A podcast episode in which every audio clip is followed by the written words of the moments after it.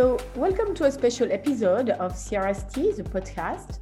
In this episode, I'll be chatting with a panel of world renowned surgeons about some of the exciting treatment options for patients with presbyopia. Joining me today are Amir Hamid from Optegra Eye Hospital in London, Sri Ganesh from Nethradhama Super Specialty Eye Hospital, Karnataka in India, Joaquin Fernandez from Q Vision, Almeria, Spain, Erika Eskina from Eye Clinic Sphere, Moscow, Russia, and I'm Beatrice Cochener from University Brest Hospital in France, your host for today. We'll be discussing things like IOL technologies for presbyopia correction, considerations in post-refractive surgery patients, and matching the procedures to the patient need. We'll also talk about good ways to educate presbyopic patients on the available options. So let's get started with sharing our preferences and experience with presbyopia corrections.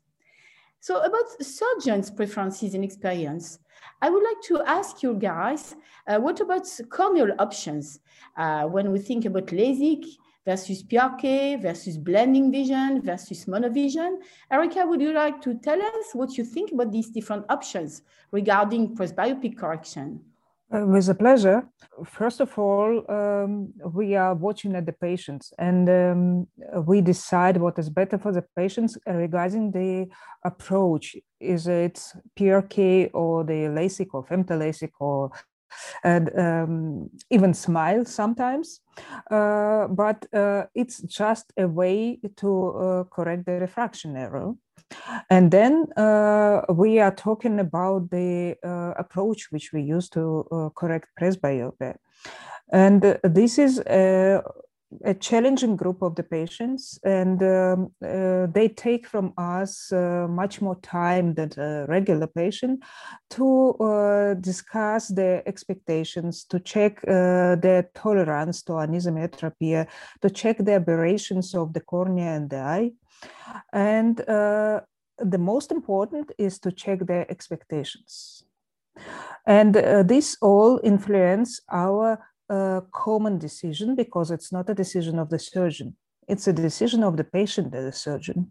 This is my opinion. And of course, sometimes we decide in a direction of monovision, sometimes in a, a presbyopic corneal approach. And um, sometimes we uh, prefer uh, to reach the maximum uh, result to any distance, to far or to near. And again, it depends on the situation. Thank you. Thank you, Erika.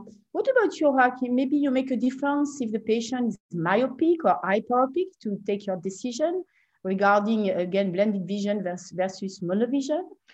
Yes, uh, we have uh, to make very easy in, in our algorithm is uh, based in two cut off point in terms of safety and in terms of efficacy. In terms of uh, efficacy, our cutoff point is about the double pass technique. The, in the past, we call um, the OQAS. Right now is HD Analyzer. You did an excellent work. At least you published an excellent cutoff point in terms of uh, cataract of uh, surgical criteria.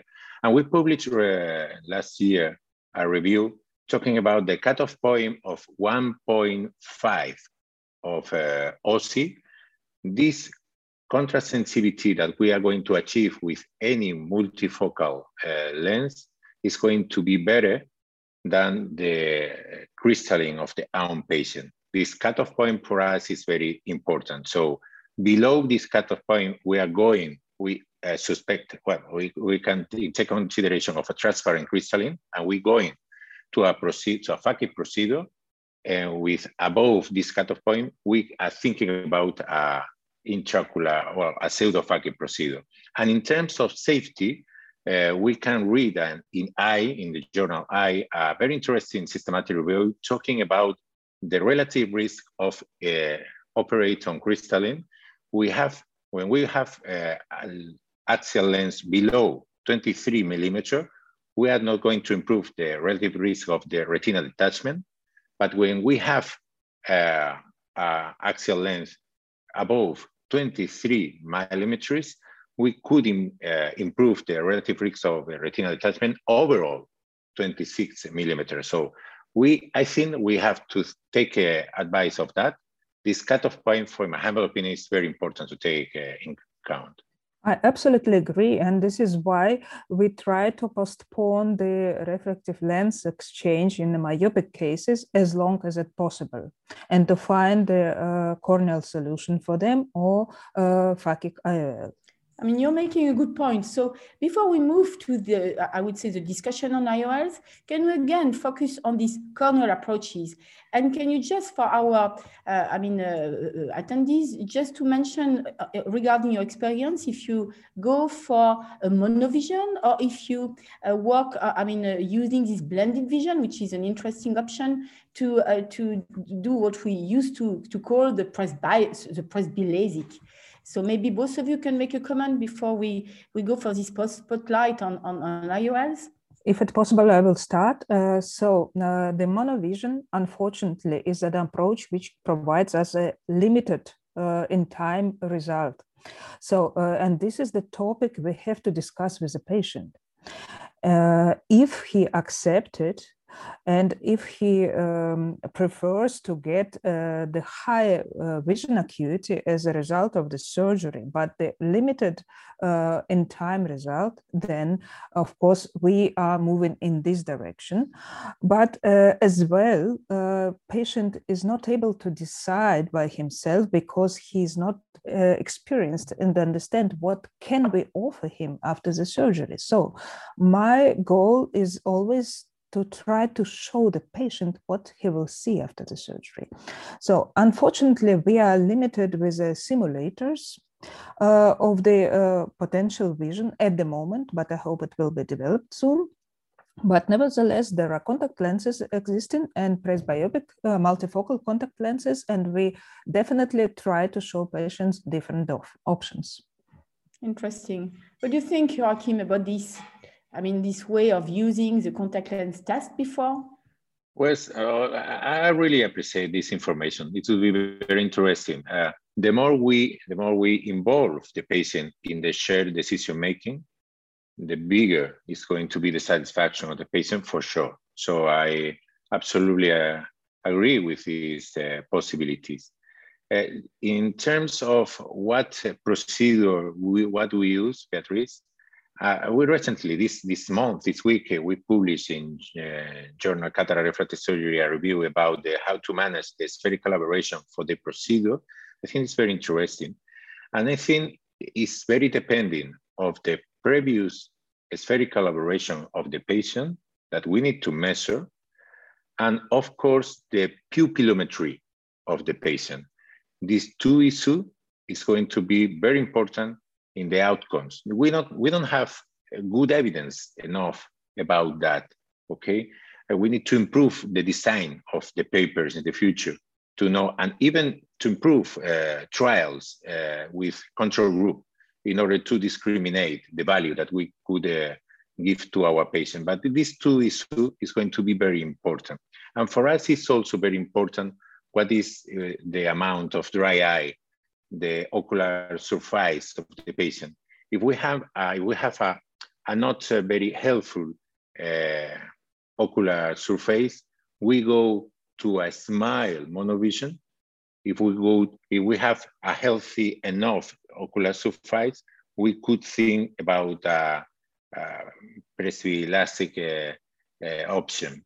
Okay, so this is more or less the idea that we develop. But for sure, Presbyopia for us is a good option for this if we could select the perfect patient and a healthy surface for our patient. We understood finally that there are these two key options, I mean, the intraocular approach and the corneal one. Uh, so I was wondering, um, with your experience, um, uh, Amir, if maybe you can make a comment between uh, your, uh, the, the choice uh, of uh, Presbyond versus some other trifocal IOLs. I know that you have a good study conducted in, in that comparison. Can you maybe tell us about the, the outcome of it? Beatrice, thank you very much for having me here. I'm very happy to answer that question. Yes, we, we looked at our, our cohort of patients in a prospective way uh, patients who had uh, laser blended vision uh, bilateral trifocal intraocular lens implantation and bilateral uh, EDOF lens uh, implantation. What we found was uh, across the board, all the patients were happy, regardless of what group uh, they were in. But uh, for certain types of patients, uh, they tended to be happier with a particular procedure depending on their characteristics. So as a result of that, we, we developed what we uh, simplistically called the presbyopia decision tree, depending on the patient's refraction, their age, their accommodation, uh, and the clarity of their own crystalline lens. As a result of that, in my own practice, I tend to prefer uh, if they fulfill the criteria and able to uh, tolerate monovision when we do our uh, refraction, to, to default to Presbyond laser blended vision, if at all possible. If not, you know, there, there, there are other solutions which are, are, are just as good for these patients uh, as well. That's interesting. What about you, Sri? I mean, uh, do you have any decision tree that you follow to make a comparison or decision uh, between, I mean, in terms of age or uh, in terms of accommodation? We heard that from, from Amir uh, for, I mean, to discriminate the intraocular and the corneal approach? Again, depending upon the age, I prefer to do Presbyond for the younger age group between 40 to 60 years and above 60 years also. I don't totally rule out Presbyond, but I uh, definitely would like to look at the crystalline lens and I uh, I do some tests. I do the, uh, I check the DLI, which is the dysmorphic lens index with the iTrace uh, and look at the score. And if the dysmorphic lens index is less than five, then I would probably pre prefer to do a multifocal IOL. I also look at the uh, OSI, that is the objective scatter index from the HD analyzer. And if the score is uh, more than 1.5, then I would lean towards doing a, a multifocal, a trifocal IOL.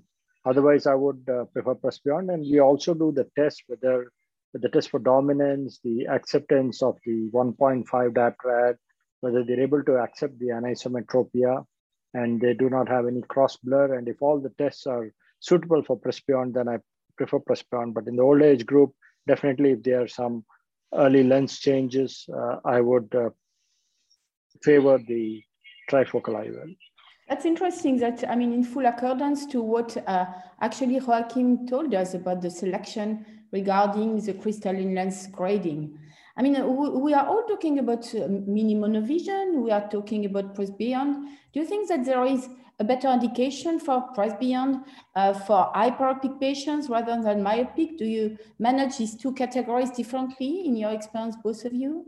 Uh, not necessarily. In our experience, we have found that the patient satisfaction is quite good both for hyperopic and for uh, myopic patients, and even uh, some of the ametropic uh, patients, uh, some of them we have treated with Presbyond.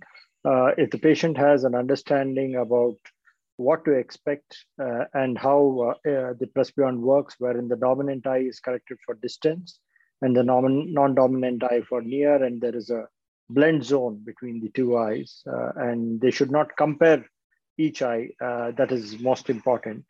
And uh, these patients are happy. For the hyperopic patients, we like to slightly overcorrect on the addition. Uh, I generally like to uh, have a 1.75 add in the non-dominant eye because we find these that these uh, patients, especially the higher hyperopes, they have a tendency for regression because of the epithelial hyperplasia that happens uh, because of the ablation pattern. And then they, after uh, some time, they find their reading is not so good.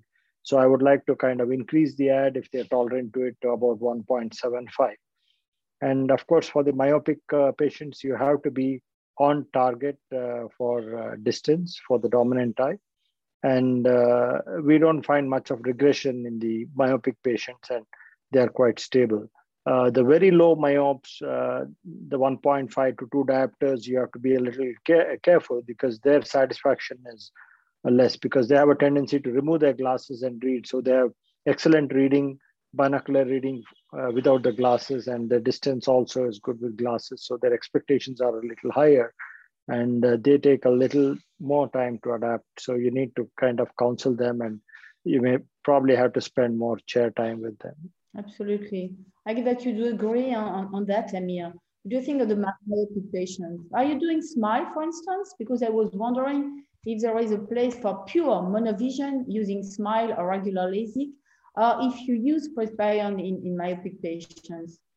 So we do. So um, to the to the first question, uh, I agree with everything that's Sri said. I think the, the crucial thing, obviously, is patient assessment, uh, patient selection, and you know, very importantly, with Presbyond, regardless of the patient's refractive status, is the patient counseling, uh, both both pre and post operatively. That is what delivers the highest level of patient satisfaction we do we do do uh, to the second question we do also do uh, monovision smile uh, and you know patient satisfaction is also very high in that group.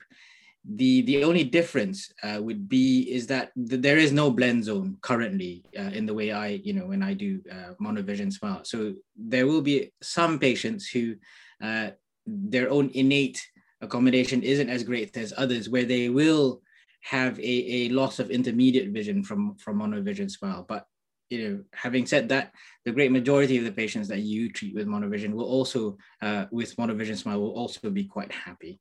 I would add uh, to this discussion, sorry, Beatrice, that uh, we made a study about the, how the dry eye of the patients influencing the speed of the brain adaptation and the vision recovery speed after pres, uh, presbyopic approach on the cornea.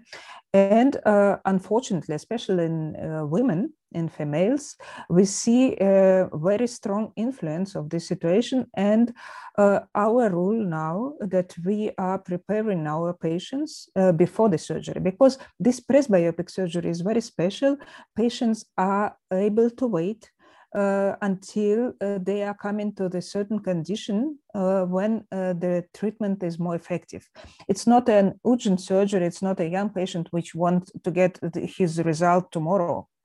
They are more wise uh, in a way, and we use it uh, convincing them to prepare to use the um, lubricants before the surgery to correct their uh, diet, uh, to uh, correct their skills uh, of uh, meals and uh, behavior at the house.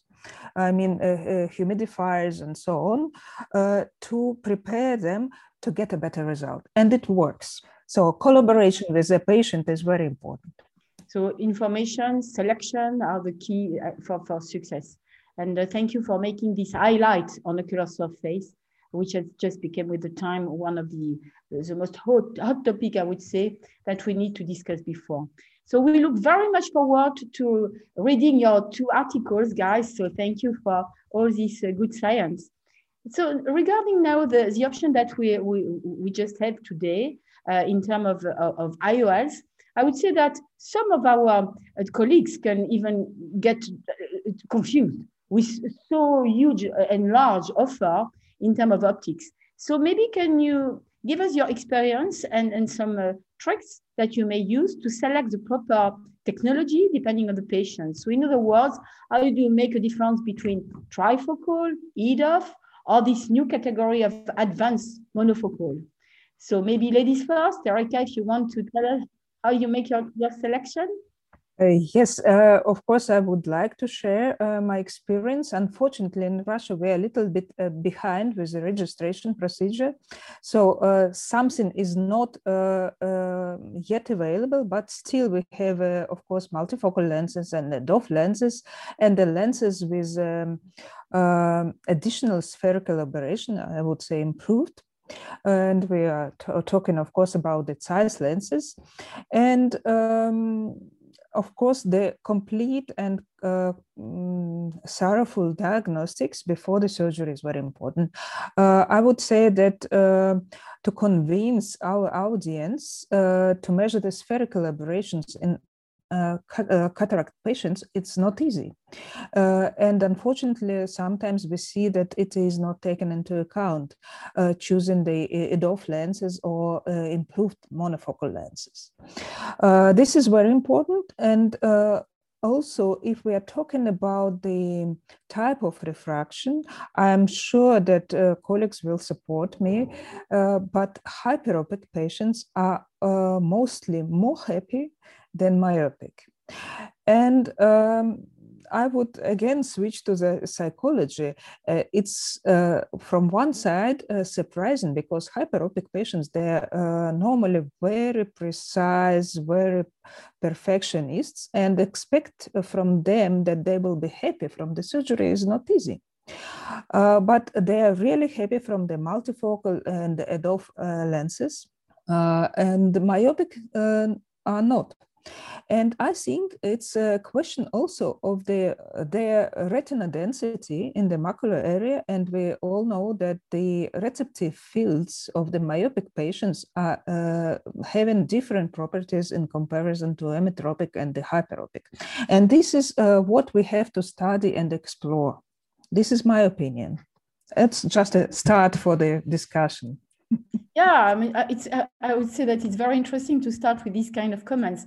Do you think, Joaquin? Do you think that the myopic patients are maybe also less uh, or more demanding for near compared to the hyperopic patient? That may be also another reason. What do you think, Joaquin? And how do you make your choice and your selection of IOLs depending on the patient's profile? Well, Beatrice, I think that right now we have, as you said, a huge portfolio of intraocular lenses. Uh, First, I, I, think mm, we have two mandatory uh, tasks for, for this presbyopia surgery. First of all is have a, a, very deep knowledge about each lenses, very deep knowledge. We need to know everything about that, coming from the optical bench, of course, from the papers, from the clinical. But overall, over, overall for the young surgeon that want to get in deep uh, in this type of surgery, the most important is what not to do, what not to operate is very important uh, to have succeed, to have very satisfied patient in order to have ambassador of our practice, okay? So if you want, I, I take uh, your, your issue uh, in talk about this, what not to do. For my humble opinion, what not to do is not operate in transparent crystalline. Remember this cutoff about 1.5 OSI with the HD analyzer. But the, the harder, the more op opacification of the crystalline, the happier is going to be our patient because they are going to compare the quality of vision, okay? This is one of the most important. And of course, it's very important to, uh, to, uh, to take care about, for example, this different type of patient. Emmetropic patient are very dangerous. Emmetropic patient for sure are very dangerous. And probably myopic patient because of they have an incredible near vision um, and they could remember this situation, okay? But for sure, the better option to begin with this type of lenses is this type of patient that is hyperopic. They have lost one or two lines for distance and they don't use any glasses. This is the perfect option to begin. And overall, if they have a cataract and they have healthy uh, eye. Absolutely. Um, I mean, uh, see, we know that you are living in India, and in India, you may have some experience with the phakic, presbyopic IOL that the entire world are so much looking forward. So, do you have any experience in, in, in that uh, new procedure? I basically do not uh, have too much of experience with the phakic presbyopic lens because what I find with uh, the phakic IOLs is uh, there is an image magnification, and most of my patients, almost about 65 70% of my phakic uh, IOL patients, have improvement in their best corrected vision. And the phakic IOL, when you put the phakic IOL for a myopic patient, you have, uh, because of the magnification factor, you have better reading. So what I find in, in the pre-presbyopic or the presby- early presbyopic uh, age, even if you do a full correction with the phakic IOL, they are somehow comfortable uh, to read. And I've been doing uh, phakic IOLs for nearly 20 years now. And many of my patients, earlier patients, highly myopic patients, have become uh, presbyopic. I find that they don't need reading glasses. They're still able to manage uh, reading glasses because I think there's some the optics are a little different. The cornea is a high plus power lens, and the phakic IOL is a minus lens. So it, it, there is some kind of a Galilean optics there, which gives them some amount of uh, magnification. And because of this magnification, they have an improvement in best corrected vision. And for reading also, their angular magnification is better.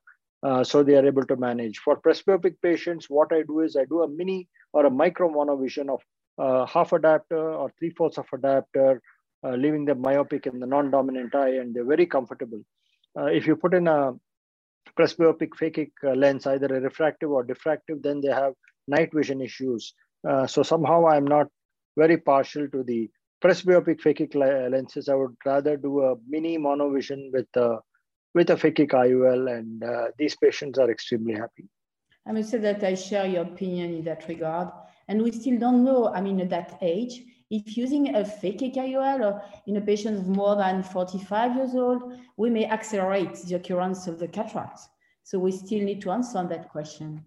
So coming back to you, Amir, I mean, we have a, a large range now of available uh, so-called premium IOLs.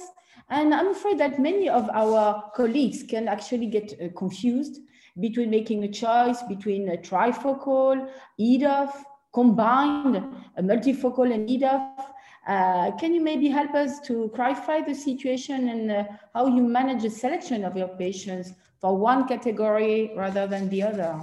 Yeah, I think that's that's a that's a really good question. I think particularly for people who are first starting out uh, in in this type of uh, of surgery, um, what I would say uh, to reassure everyone is whatever platform you do choose from whatever manufacturer, the the the choices that we have now are of such high quality. It, you know, it's very rare that you get an unhappy patient because of the technology.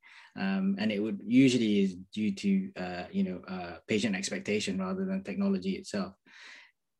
As I discussed earlier, we do we do have the presbyopia decision tree even uh, with regards to our IOL approaches.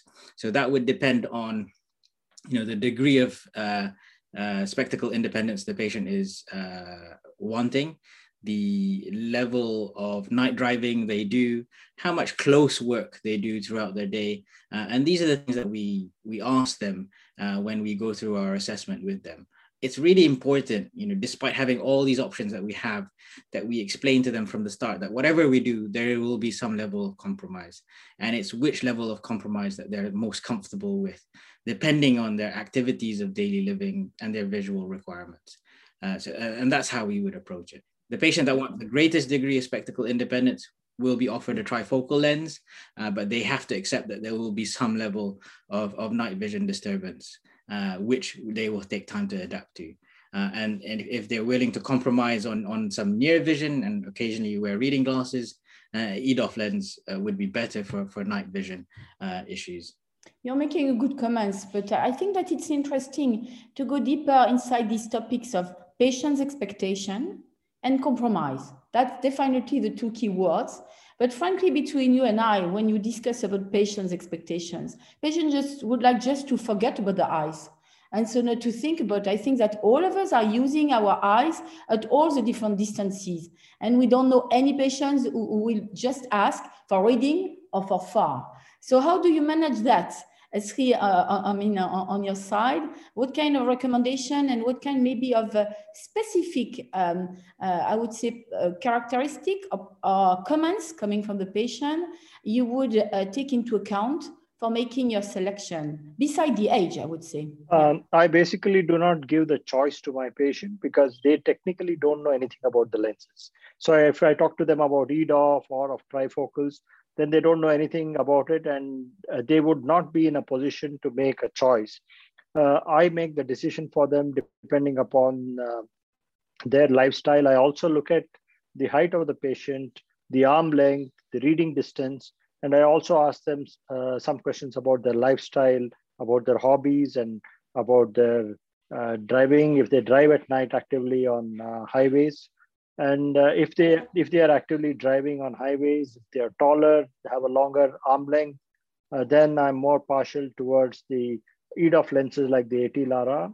Uh, also, we take measurements of the angle alpha, and if the angle alpha is slightly larger, then I prefer an EDOF lens like the AT Lara because the central zone is larger, and these patients are uh, happier with uh, these lenses because the uh, central zone for distance is much larger. Uh, if the patient wants extreme close-up uh, reading, if they have a lot of small print to read, uh, and they're not driving much, uh, then I would prefer a trifocal like the um, AT uh, Lisa, and that would give them a good vision for distance, intermediate, and near. And of course, they they would kind of get adapted to the night vision issues. Uh, so basically, I use both, and sometimes um, I do mix and match. and if I mix and match, then I would like to use the EDOF in the dominant eye and the uh, trifocal in the non-dominant eye. Do you agree on that? I mean, are you are you dealing with uh, mix and match also on, on your side, Amir?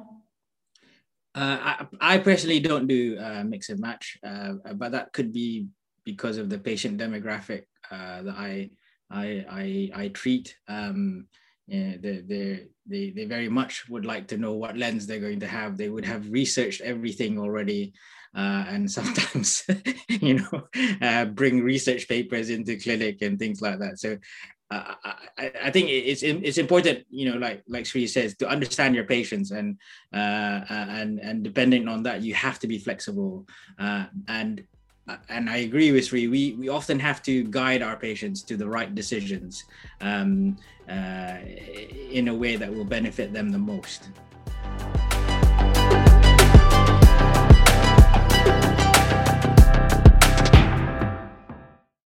So, you know, guys, we are all talking nowadays about this new third category, uh, so-called, uh, I would say, monofocal plus or advanced monofocal. What do you think about this new category? Do you think that it may take the place of the regular monofocal or even maybe the, the, the place of some uh, potentially some EDOF lenses? Uh, do you have some ideas about this, uh, this new, I would say, uh, option that is offered to us? Who wants to comment and to start first? Maybe Sri? Yeah, I have uh, had some experience with these lenses and I use these lenses, uh, the advanced monofocal lenses. Ba basically, they increase uh, the depth of field slightly by about uh, three-fourths of ad a diopter, half a diopter to three-fourths of a diopter. So they're not really good for reading. It's an in-between lens. And what I find is that the, there is a little bit of compromise in the distance vision. The distance vision drops slightly uh, these patients, uh, uh, I mean, they can read 20/20, but not better than 20/20. And many of my monofocal lens patients, if their maculas are fine, many of them are able to read 20/20 or better with the aspheric lenses. So I think there is a little bit of compromise which uh, you're not told about uh, in order to get uh, the depth of field because uh, physics is physics 2 plus 2 is equal to 4 so if you're going to get something then you have to lose something so i feel that uh, there is a little bit of compromise but nevertheless uh, once you do both eyes and you have about three fourths of a diopter uh, in both eyes then there is some amount of summation and this, these patients can probably manage intermediate vision but what i find in india is that our pupils are quite small so after uh, surgery, the average pupil size is just about three millimeters, sometimes 2.5 millimeters. And this naturally gives an increased depth of field. Uh, so I don't find that uh, these lenses give too much of an advantage, but maybe in the Caucasian eyes, which have much larger pupils, uh, this increased uh, depth of field may actually help them uh, in getting some amount of intermediate vision over the regular monofocal lenses. You're lucky because in India, you may have this integrated pinhole lens. That is actually one of the very famous EDOF concept. So what do you think, Amir, I mean, uh, about this, uh, uh, again, new category of uh, advanced monofocal? I think they're a very uh, exciting uh, new category uh, IOLs. It certainly expands the range of treatments that we we can offer to our patients you know, particularly in patients who, who are very sensitive to the possibility of glare and halos at night, uh, but wants, want, want some level of uh, spectacle independence. The other uh, group of patients who we could offer this lens to, and I have been offering this lens to, uh, are patients that have, you know, pathology. So they have some macular pathology or uh, optic nerve pathology. So they do have some functional, uh, you know, spectacle independence without compromising too much on contrast sensitivity uh, and impairing the visual function should their ocular comorbidity progress. One other thing that we've been doing, and this is an interesting thing that Sri has said, we, we've looked at our own case series of about 300 eyes now. We find that uh, about a third of our patients, even if we aim for emmetropia, will be able to read a newspaper quite comfortably.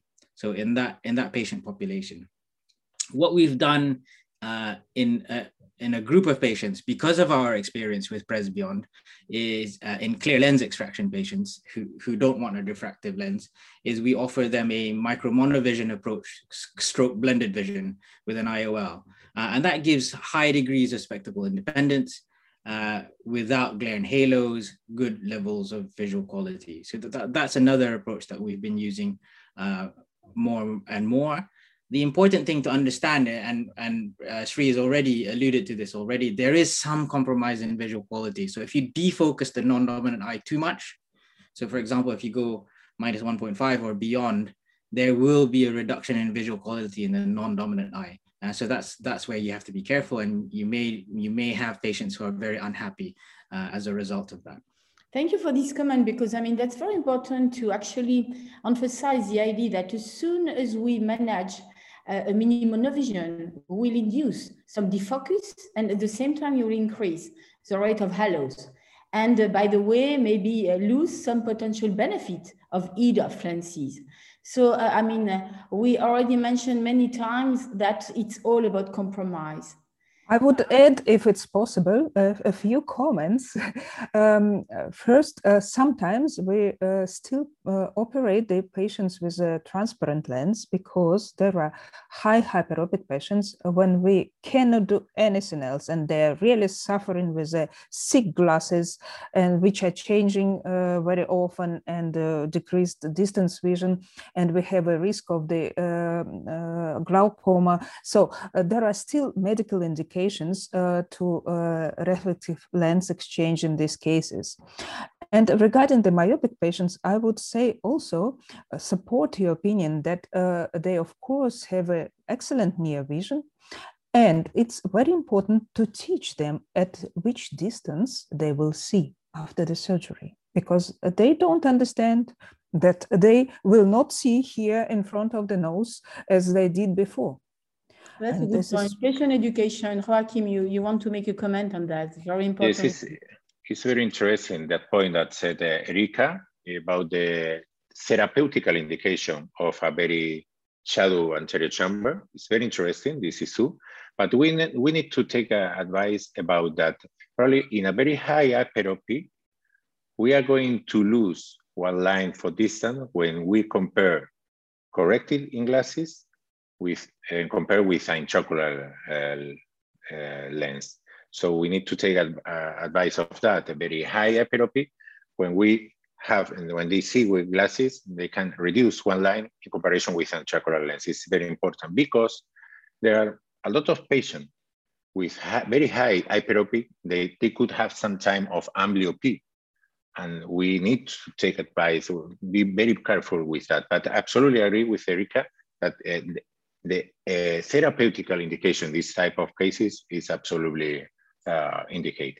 We don't have all the, the, available high power for the different kind of lenses that we, we previously mentioned. But if we do have the, uh, the good power, I would recommend to prefer EDOF rather multifocal because for all the, the reason that Joaquin mentioned and in top of it, we know the difficulty to provide a good quality of vision for these eye ametropic patients whoever they are, eye myopic or eye hyperopic. So, I mean, we, we have, again, this trifocal and EDOF. Uh, inside of this uh, category of EDOF, we know that there is one main goal that we can call the social vision, which is basically this range of intermediate vision.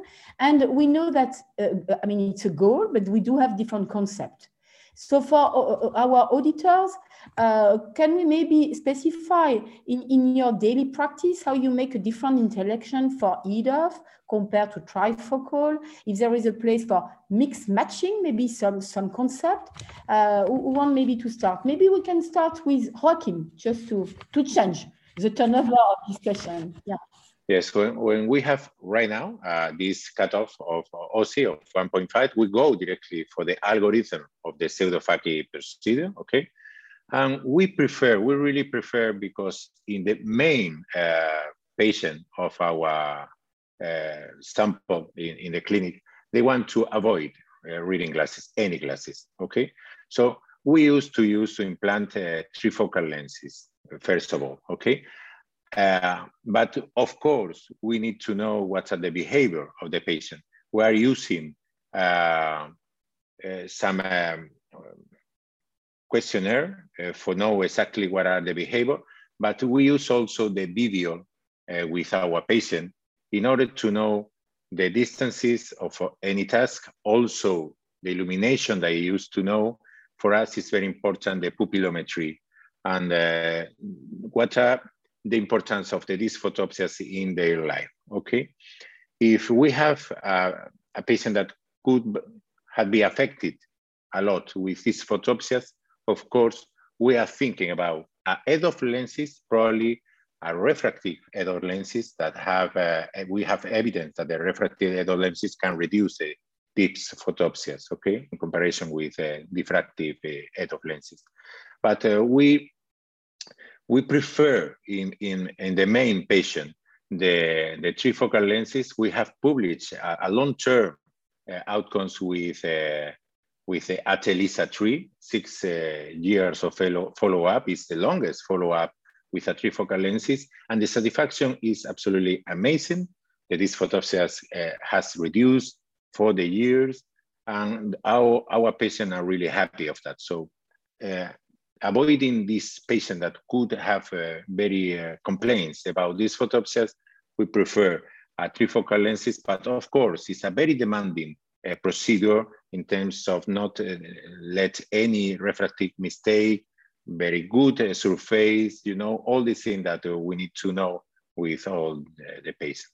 So, Erika, what do you think? I get that you share the idea that we need to achieve emmetropia if we deal with trifocal lenses, maybe the EDOF are a little bit more forgiving. So what do you think about it in terms of, of selection of, of This is just what I wanted to say, that there are different uh, clinical situations we have. And uh, uh, of course, there are uh, patients with a um, slight astigmatism on the cornea, prior, uh, priori uh, treated patients with a corneal refractive surgery and in a case we have some um, luxation or subluxation of the lens. So there are uh, three situations when we are challenging because the centration of the trifocal lens is also very important. Uh, and uh, this fourth topic is the expectations of the patients. Patients uh, want everything. Uh, they want to have an excellent distance vision, no uh, halo, no side effects, and they have uh, want to have a near vision. And we have a very good experience of a mix and match. And if we have a chance to ch- detect the dominant eye of the patient, then it's uh, a possibility which we try to use.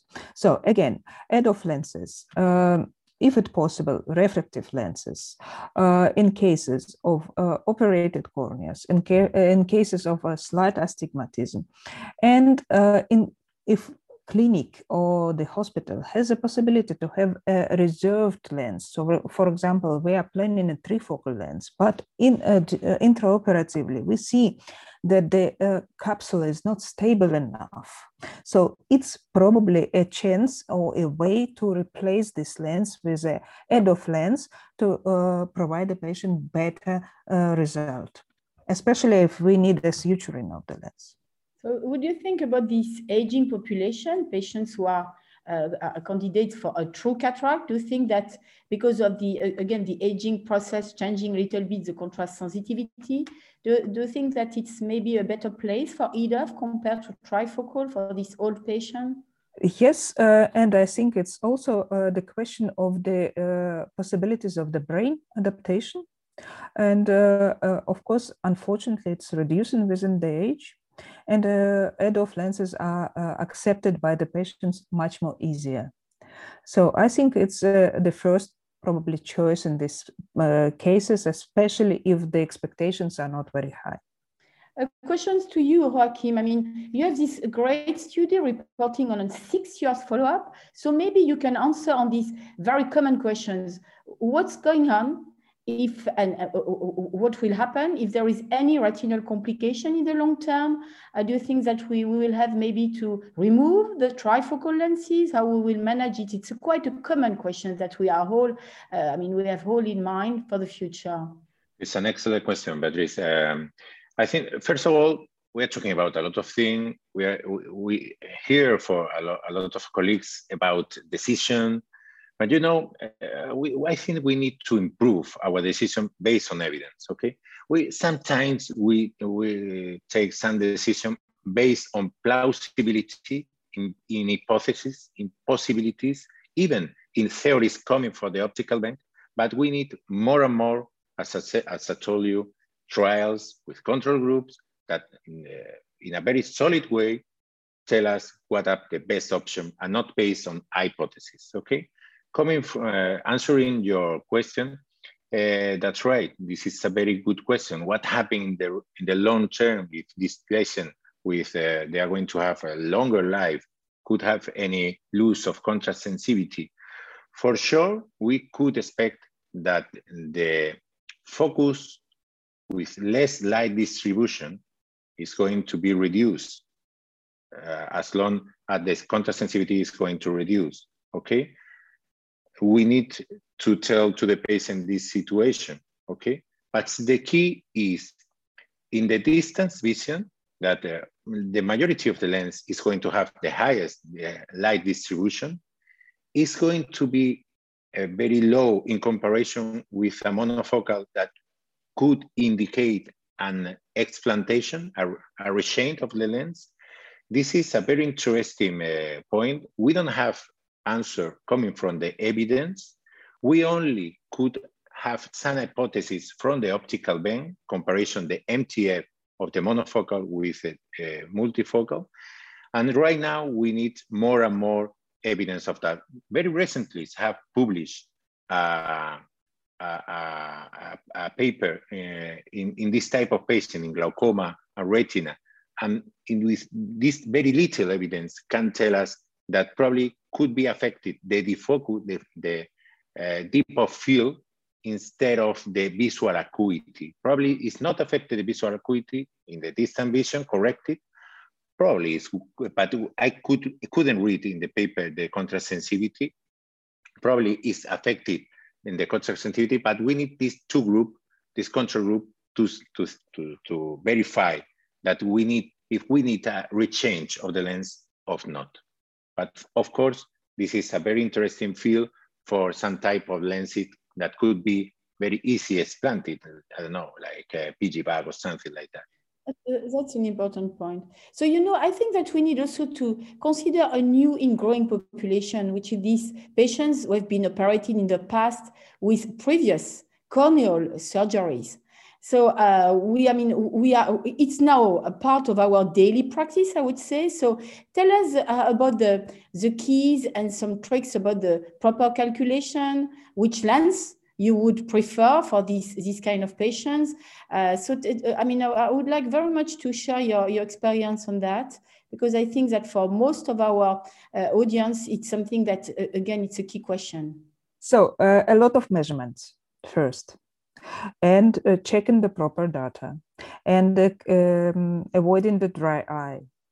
A lot of different formulas and calculations uh, and comparison uh, the results.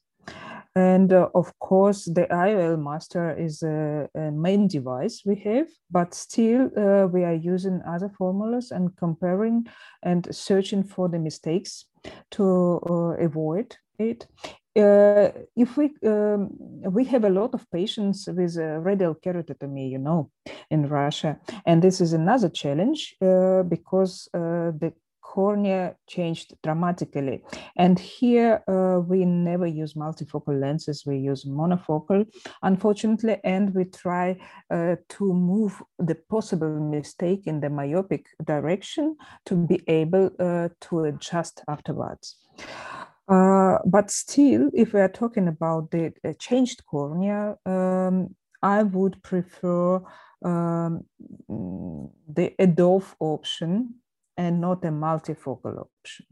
So um, this is uh, a question like Joaquin said, what we are never doing. So never uh, multifocal uh, lens, uh, especially uh, Uh, the, with the mixed optics, refractive, diffractive, uh, uh, for example, in a, a, changed cornea.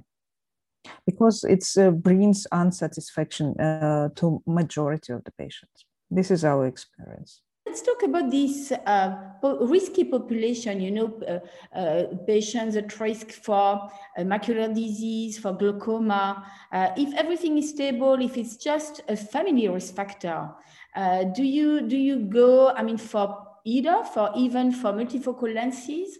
Sri, what do you think about this, I would say, patient at risk with no disease at the time of the surgery?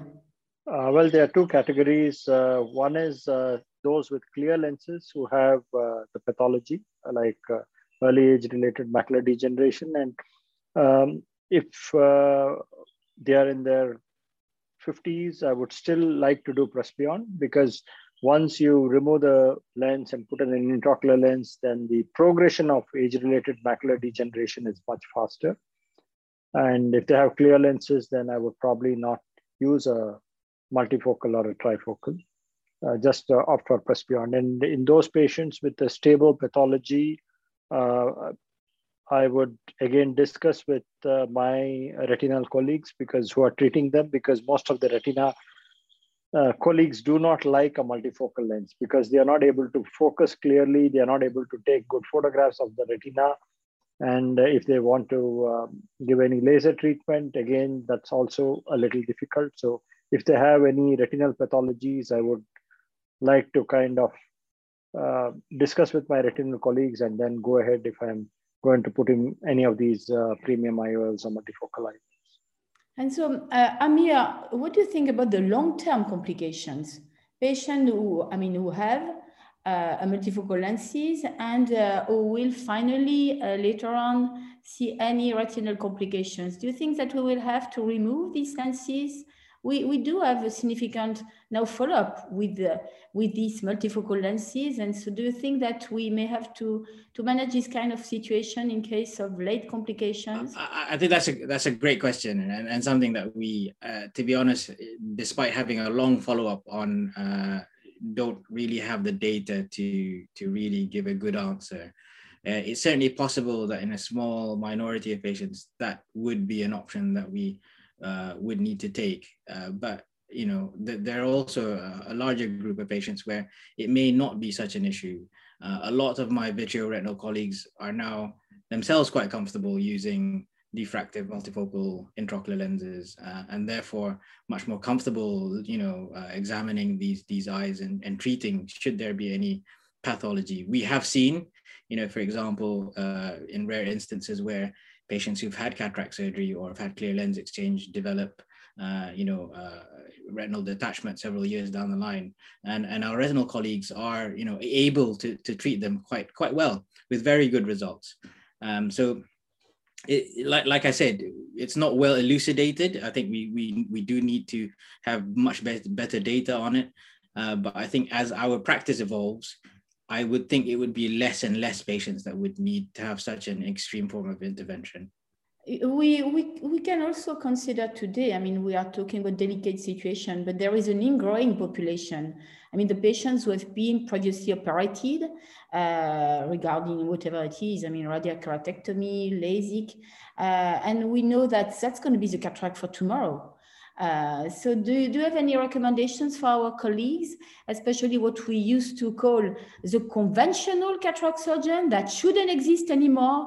Uh, what kind of recommendations can we make for them in terms of uh, IOL calculation, selection of the good lenses? Who wants to start on that? Sri, maybe you want to make comments on that? Uh, basically, there are a few tests that I would like to do for uh, post-refractive surgery patients. And uh, I would definitely do a topography. I, I like to do the pentacam and I, I like to look at the EKR. Uh, I look at like to look at the EKR graphs uh, and look at the distribution of the case to see if the cornea is regular or irregular. In irregular corneas uh, where the distribution is not Gaussian, I would definitely not opt for a premium lens like a multifocal or a trifocal lens. If the distribution is Gaussian and the uh, K distribution is quite uniform, then I would also look at the aberrations, uh, corneal aberrations. And uh, if the corneal aberrations are not very high, then we could look at a premium lens like a trifocal or a EDOF. Uh, and uh, also uh, selecting the correct formula is important. Uh, I basically use the IOL Master 700 and right now I like to use the uh, Barrett TK True True K TK. This is the new formula from Barrett, the True K TK, which is most accurate for post-refractive surgery and uh, it gives uh, quite good results. But anyways, I would still warn the patients that uh, since their corneas are altered, they may require an enhancement, uh, a touch up with uh, laser if their results are not up to the mark. What do you think, Amir? I mean, do you share the idea that uh, multifocal is affordable when we know that you need perfectly to achieve the emmetropia in these cases? Yeah, so I think I think it's the I think the discriminating factor is you're talking to two refractive surgeons, uh, so so we will have a slightly different opinion to maybe uh, our, our, other non-refractive colleagues, but. Uh, our, I think our appetite for implanting multifocal lenses for uh, in post uh, laser vision correction patients um, is is there because uh, we are quite confident with the tools that we have to hand to assess the patient's uh, refractive status and also the latest generation formulae uh, in conjunction with using the best lenses possible. So I, I do implant multifocal lenses uh, in patients who've had previous laser vision correction. Uh, I, I treat them you know, as all as all refractive patients. So we do topography, aberrometry, and we use total keratometry with Barrett um, as well. We get very reliable results what we do say is we, we, we do have to have we, we have uh, a set of rules that we uh, adhere to that they have to have uh, normal topography, a high quality ablation, no irregular or decentered ablation, regular astigmatism, sufficient uh, corneal pachymetry should we need to do a laser vision correction uh, enhancement later. Uh, and again, as with anything else, like you've already alluded to, is that they have to have realistic expectations uh, post-operatively. Uh, so that that's that's the case. I think in terms of the the other group, the majority of patients uh, who who may not want to have a a multifocal lens, the the patient's own corneal aberrations can be uh, helpful uh, to you as well. So you can choose a monofocal lens, which is aberration correcting or aberration neutral. And that in it in of itself can help enhance their depth of focus uh, as well. So that's that's something else that we've been doing uh, uh, over the years to improve our results. You can even again mention the use, for instance, of this EDOF pinhole concept that can be even useful in case of irregular cornea. So I think that we do have a full range of available lenses that can be, I would say, decently today offered to all these patients. And again, that's the cataract of tomorrow. So uh, of course, I do address the same questions to you, Joaquin. Maybe, I mean, do you share the idea of doing an average, a mixture of different formula? Uh, do you uh, provide maybe a specific care on ocular surface? Because I mean, there is also a big, a big issue behind, behind these, these patients. And finally, do you share the idea of using EDOF rather than multifocal? Well, we used uh, to make an average of the ASCRS calculator uh, for this type of patient. But recently, uh, we have a very interesting paper published this year in Eye that when, when they compare this group of uh, Tucanyeo, and they compare this formula specifically uh, made for this type of patient, Barrett True K, Haigis, and Shammas, and they compare with another formula, Evo, Haigis, Hoffer, Holladay, and SRKT, with the uh, total keratometry of IOL master, the percentage of patient around 0.5 dioptries, it was quite the same. So it's very interesting for this type of patient, the opportunity of using the uh, total keratometry of the IOL Master 700, and we could probably improve in any formula our outcomes in comparison with this uh, uh, specific uh, formula.